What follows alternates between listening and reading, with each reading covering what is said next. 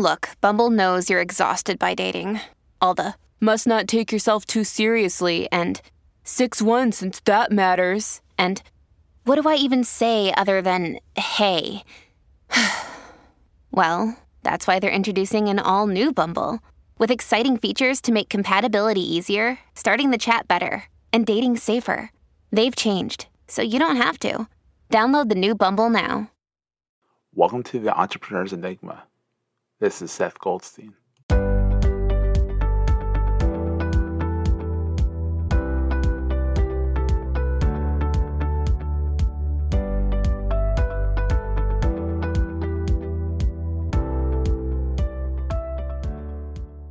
For our episode, I think we're episode the lucky 13th episode of Entrepreneur's Enigma. Nice. i I'm- get the 13 one. Oh, you get the crap. 13 one. Oh, I should have warned you about that. Yeah. um, I'm with the, the ever amazing, very humorous, um, ever talented Jason Falls, straight from Louisville, Louisville, Kentucky. That's Kentucky, right. right? Yeah. Yep. And and you pronounced Louisville right. That's good. I, I've practiced that. Louisville, Louisville, Louisville. Exactly. Yep. Exactly. There you go. You don't you can keep your mouth shut and do it. Yep. Louisville. Louisville, Louisville. You do it better than I do. I'm, I'm. I'm, I'm, I'm, I'm a Yankee. What can I say? So, That's okay. Anyhow, so Jason and I have known each other for I don't know, 10 years or so. Yep. Um, we, first met way back when at the AWeber, which is an email service provider's uh, first Ascend conference. He Mhm. was Jason was the keynote speaker. I think you just done the No Bullshit Marketing book. Yep. Is that what it's called? No Bullshit. Yeah. No bullshit social media. Yeah. That's social That media. was- Yeah, exactly. Yeah. Yeah. I remember that. I still have uh, pictures of me uh, on stage at that conference. Uh, they took some Yeah. really good pictures and let me use them. So it's good stuff. It was at the Westin on um I think 15th, right below Okay. Broad. I, I I grew up in and around Philadelphia, so I know like, Yeah. where it was exactly. So, Yeah. That I don't remember, but I'll take your word for it. exactly. No, it was fun. It was a good time, and you know we've stayed in touch. His new book, I don't have it with me. I have it on Kindle. So I could. Oh, if you can hold it up. It's, oh, is it? Oh, Oh, here oh, oh, there it is. Behind me. There we go. There you go. It's Winfluence, reframing influencer marketing to ignite your brand. It's an awesome book. I mean, it's e- it's easy read. It's I mean, you're I mean, I I uh, the highlighting in my Kindle is crazy. It's like every every page is like you know you find tidbits and then then oh of course in Kindle they have their underlines as well. So you're like oh that's a good point too. So I'm going back and I'm like reading through it again. I'm like whoa, I pretty much underlined the whole book. Well, I'm I'm glad you liked it. I, I I try to, you know, when I write these things, I hope they're useful for people, and I hope a lot of people get good stuff out of it. So it's good to hear you liked it, and hopefully your your your viewers here will pick up a copy and like it as well. Oh, absolutely. Please go over there. You can find it over jasonfalls.com and you can get it pretty much all over there. I'll put that little ticker up there. There, put a little check out Winfluence. And it's also a podcast, Yeah, which is fun too. Yeah. I launched the podcast in September of last year, so it's almost a year old now, as really just kind of a marketing companion for the book. Mhm. um, but I've had a lot of fun having, you know, everyone from you know brand managers to company CEOs to the software vendor folks to you know influencers uh, themselves on the show, and every week I learn something new, and it's just a great way to kind of explore different perspectives on influence marketing and and get smarter about it. I, this past uh, yesterday's episode uh, with Colin Jeffries, who is a uh, VP of marketing at uh, Brightview, which is a oh, wow. uh, yeah. drug and alcohol rehabilitation center in the Midwest. Um, he's got this really cool perspective on you know building influence, not necessarily using online influencers, which is kind of the point of the book in a way. You know, I kind of underline if we take the R off of it and call it influence marketing instead of influencer marketing, now all of a sudden our perspective opens up and we can think, okay, I've got an influence an audience that might happen on YouTube or Instagram Mhm. But it might also happen with you know local community efforts and lobbyists and lots of other people so Mhm. um, great you know just learning new stuff every day and having really deep conversations about the industry so the podcast is a lot of fun Oh, it's yeah, it's a great podcast. It's a must listen. Everyone should check it out. That you know that you can get that over at jasonfalls.com. Mm-hmm. And so, what inspires you to write this book? I, I mean, I I know what inspired me to read it, but you know, other than being Jason's book, I mean, like I, I know why I wanted to read it because it has a different take on influencer marketing. yeah There were two things going on at the time. I started writing this thing in early 2019. I started writing it in the spring. I started writing it, and there were two things going on at the time. First of all, there was lots of coverage in mainstream media about influencers, and it was all negative. It was the media talking about how they're superficial and all it is is selfies and um, you know, the the they were talking about the ones who uh, airbrushed clouds into their pictures on Instagram, and you know, Mhm. the ones who who weren't doing anything effective. And because the mainstream media is where a lot of small business owners, uh, as well as you know medium and large you know marketers and whatnot, get their information about these Mhm. niche topics, uh, a very negative portrait was being portrayed uh, about influencers. If you're not in the marketing wheelhouse talking about this stuff every day, sort of marketing geeks Mhm. like you and me, a brand manager is not necessarily going to hear the whole story. So I knew that because I spend my days working with influencers that are very effective at moving the needle, at driving sales, at in, in creating brand lift and brand awareness, and so on and so forth. Mhm. So that little sliver of the peace sign duck lips crowd, you know, the ones that that that I think are superficial and don't have a lot of substance to them. Um, Yeah. That's a very small sliver of what's out there. So I wanted to promote the industry a bit.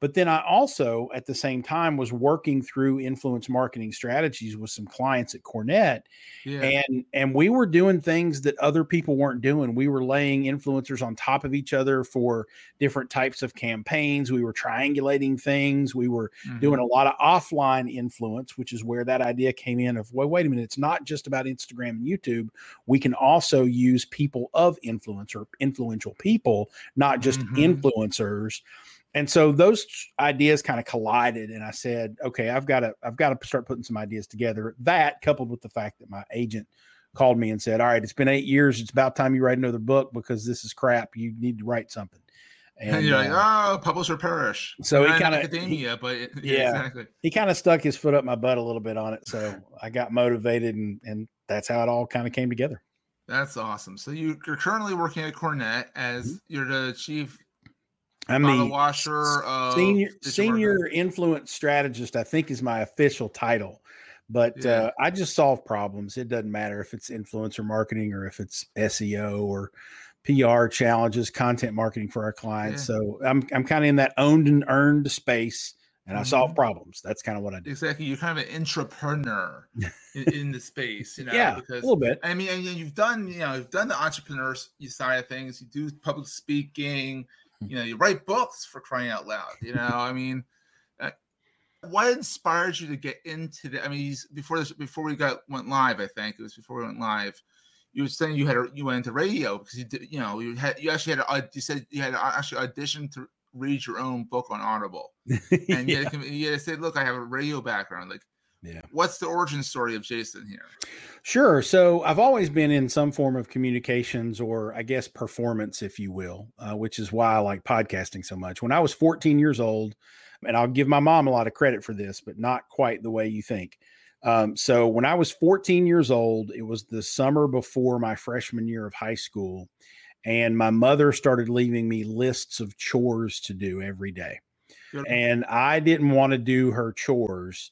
So she said, "Well, if you don't want to do chores, get a job." So I I walked up the hill. I live in I lived in Eastern Kentucky at the time, so I walked up the hill to the radio station, which was basically up on the hill behind my house. And I marched in the door and I said, "I want to be a DJ." And they knew me. They knew who I was. They knew my mom. She had been the editor of the local newspaper, so it wasn't like it oh, was. so communications is in the, Yeah. is in the blood. yeah, it wasn't like a cold, you know, just some kid walking off the street. They knew who I was and they knew my mom. But I said, I want to be a DJ. And they said, Well, go in the studio and read this little AP wire copy script and we'll see what you sound like. And I put on my best fake radio voice and, brr, brr, brr, brr, brr, brr, you know. And uh, they said, Well, you can start Friday. And so wow. A in high 14 year old. yeah, in high school, I worked at the radio station. I did, you know, a couple of weekend shifts, not a, not a whole lot of heavy lifting, but I eventually, like, I loved working at the radio station so much, and I loved being behind the microphone and performing that I just got good. I started practicing, and I would take advice from the engineer and the other DJs and whatnot, and I just figured out how to do it. Eventually, I started doing play by play for my local high school football and basketball teams. I started doing sideline reporting on some other games. And then when I was 16 Wow. years old, two years later, one day the morning show guy at the radio station I was working at just didn't show up one day.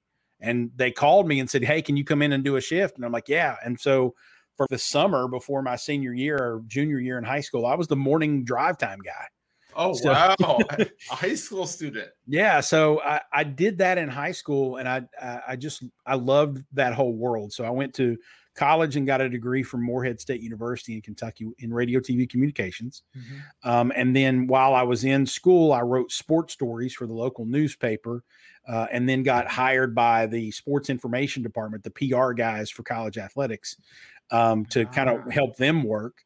Um, and so I ended up my master's degree from West Virginia University is actually in sport sport management, sports administration. And oh. I thought I was going to, you know, pursue that sort of P- college athletics PR, maybe yeah. one day be an athletic director, maybe. Um, and I did that actually for 15 years. Um, oh, wow. I, I, was a college athletics PR guy for 15 years and um, had a little bit of a network broadcasting stint there for a couple years in between before I actually got back into the uh, into the PR world. Mm-hmm. But I did that, and I, I, worked at a lot of smaller colleges as the internet was emerging. So I learned how to build the athletic website and manage mm-hmm. content.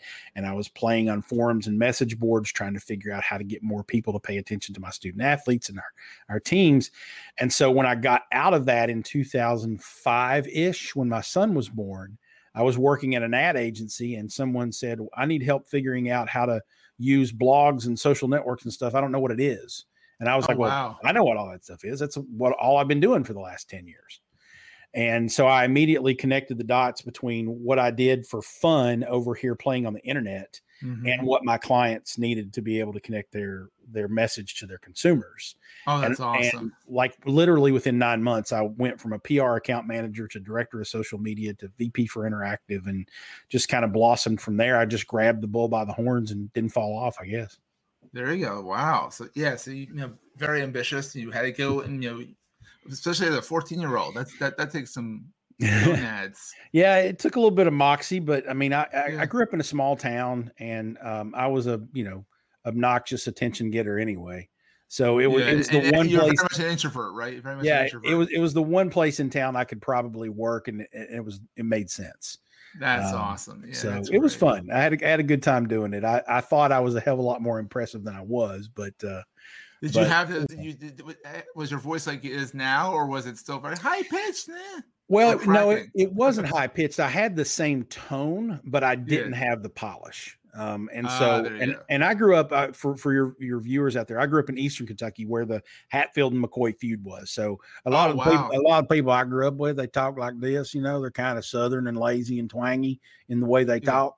So I had to practice and rehearse to get that out of my system. I still have a little bit of twang, but it's like cute twang. Like there's a, a few words that that make me sound a little country, but I don't sound terrible country. You sound like um, you're from Louisville. It sounds like you're a suburban country. there you go. Um, but so I actually competed in speech and drama in high school and wow. and worked on my broadcasting. I would get up every morning uh, as a 15, 16 year old and I would get the the newspaper and I would read the stories out loud while I ate my breakfast because I oh, was oh, wow. practicing enunciation, I was practicing rhythm and tone, pace, uh, because I had to read those news stories on the air later, and so I just practiced, and it was one of those things that I eventually got to the point to where I sounded pretty good on the air. I knew how to breathe right. I knew how to control how I talk. I knew how to, you know, talk at length ad nauseum when when the record player doesn't fire or the reel to reel machine breaks while you're talking, you don't stop. You keep talking. So you know, yeah, as you're fixing things, you're still talking. You're like, exactly. why is this not working? You've you've got to learn when you're on the air on a radio station. You've got to learn that if you shut up, all of a sudden that's dead air, and that's not good. So you just keep talking until you can, you know, put something in the cart machine, play a commercial or something until you can take a breath. And then you can go. Oh. Exactly. So I learned how to do all that and be, you know, kind of a broadcaster, which is actually kind of the front end of my career and now i don't know that i'm on the back end but i'm some sort of midway but now i've come back full circle yeah. to doing podcasts and live streams like this and whatnot and so it's it's really it proved to be pretty good training ground for what i'm doing now yeah it's interesting how everything you look at the internet the first half of the internet like like not me well the first half of what we know as like the like the consumer internet we'll call right. it that was you know between I would say what did you say? It was like 94 96 ish. Yeah. Through like 2011, then it then everything is sort of turned upside down. I mean, there's books out there that say like you know that's when people started saying, you know, it wasn't as broadcast, as more convers- conversational. Yeah, I think the in the in terms of of social media and people actually yeah. connecting on the internet, you're right. Sort of phase one, I think, came up to 2009. I would argue, yeah. and the advent of the iPhone and and when smartphones began to be in everybody's hands now all of a sudden the internet was different. Um, yeah, and you know facebook was there and twitter was there and linkedin and youtube were there but they didn't really get that gasoline on the fire effect until everybody could do it from the palm of their hand. And yeah, once they I, did I remember i remember smsing to twitter Mm-hmm. Yep. Once they did, uh, once that happened, and everybody had smartphones, the social networks really started to take off and build value and find ways to you know monetize what they were doing a little bit better. And and the the web, the social web as we know it, started to form eh, about 2009, 2010, and then I think I don't think it's reached its full maturity yet, but it's yeah. probably in its teenage years now. Oh, it's definitely acting like it. yeah, that's true. Oh, wow, it's acting like it. Well, and this is a whole nother like rabbit hole conversation, yeah. but I think we're starting to deal with the negative repercussions of what happens when everybody gets to be a publisher and everybody mm-hmm. can voice their opinion and thinks their opinion matters. Um, yeah, because now part. you've got just noise from everybody.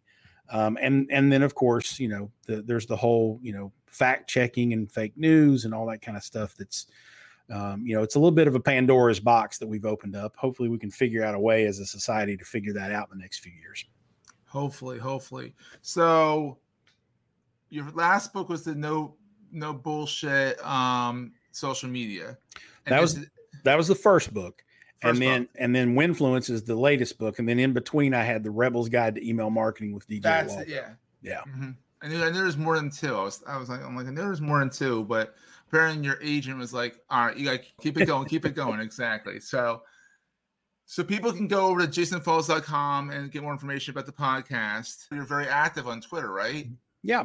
Yeah. I'm still active on Twitter, Facebook, a little bit on Instagram. I don't do as much on Instagram as other people. I'm actually pretty active on LinkedIn too. Um, oh, I love you know. what LinkedIn's doing now. I mean, they're really grabbing the bull by the horns. I mean, they did a really nice job of sort of slowly rolling out LinkedIn Live and giving giving access to a mm-hmm. certain number of people. I was fortunate enough to get early access to LinkedIn Live, and so my um, you know my digging deeper show, which I do for Cornett, was yeah. started out as something different, but when I did start doing it on LinkedIn, it kind of blew up. I had a really nice viewership there early on because I was, you know, one of the few people doing it. There was no noise. Yeah. No, it's leveled out now because there's a lot more noise in, in the stream with live live video there.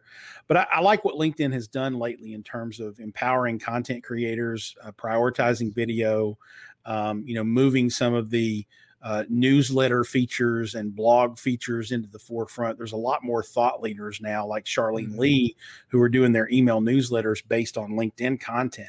Yeah, and so I, I think they're doing a really nice job of, of building that sort of B2B business environment. Yeah, I'm still trying to get in on the newsletter part. I have I just. I just discovered that I had LinkedIn Live on my personal, you know, on my profile. So I'm we're on that. Hi everybody.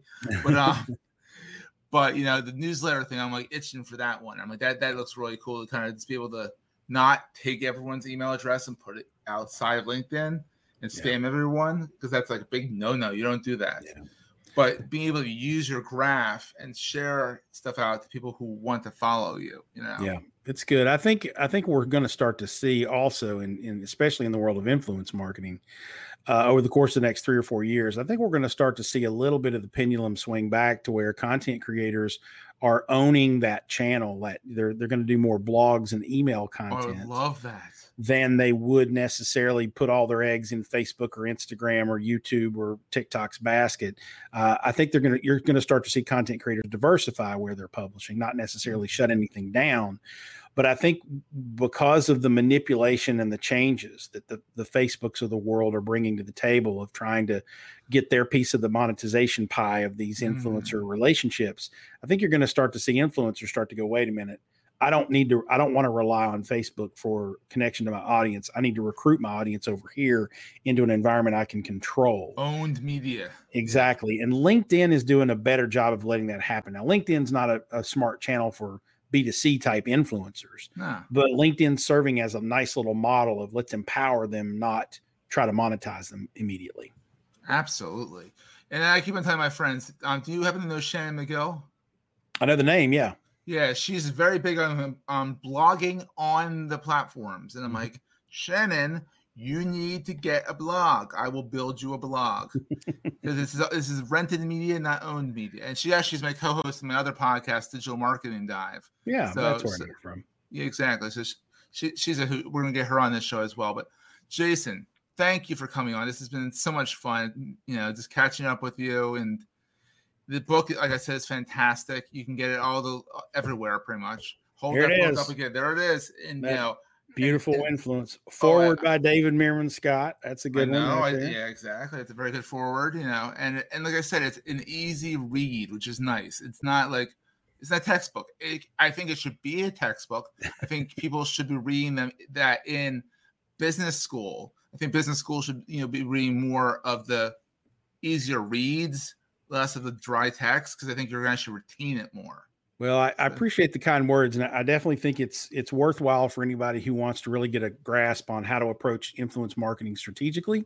Mm-hmm. Um, there is one chapter devoted to here's the how tos, right? But it's Mhm. not a how to book. It's more of a strategic thinking book, which was was what my previous books were. They weren't about how to do email marketing or how to do social media. But that that was- dates it too. So yeah, it's more about how to think about it so that regardless of what the tools are 10 years from now, hopefully this will still be pretty relevant. The no bullshit social media that Erik Deckers and I wrote in Yeah. 2011, so 10 years ago, there.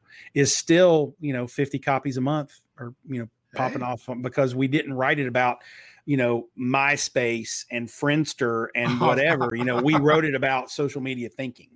And so Exactly. it That's it's relevant. Yeah, Yep. exactly. So everyone can also subscribe to the show at entrepreneursenigma.com. That's going to be actually rolled into Goldstein Media's website eventually when the redesign happens. Almost there, but you know, you can still go to entrepreneursenigma.com. Not the easiest words to spell. I realized after I came up with it because entrepreneur, I have a little what you call doozy thingy here. The text expands it because I can never spell entrepreneur. I think it's a French word, and It it- there's too many e's and u's, and oh, Yep. forget it. But it's a good word, so I'm using it. So, know, you go. Jason, thank you so much for being on the show. I appreciate it, and this will be the this will be made into a podcast, so I'll make sure you know when it comes out as well. Seth, I appreciate you having me on, man. I, I, let me know when it comes out and we'll make sure everybody knows about it. Awesome. All right, take care, everyone.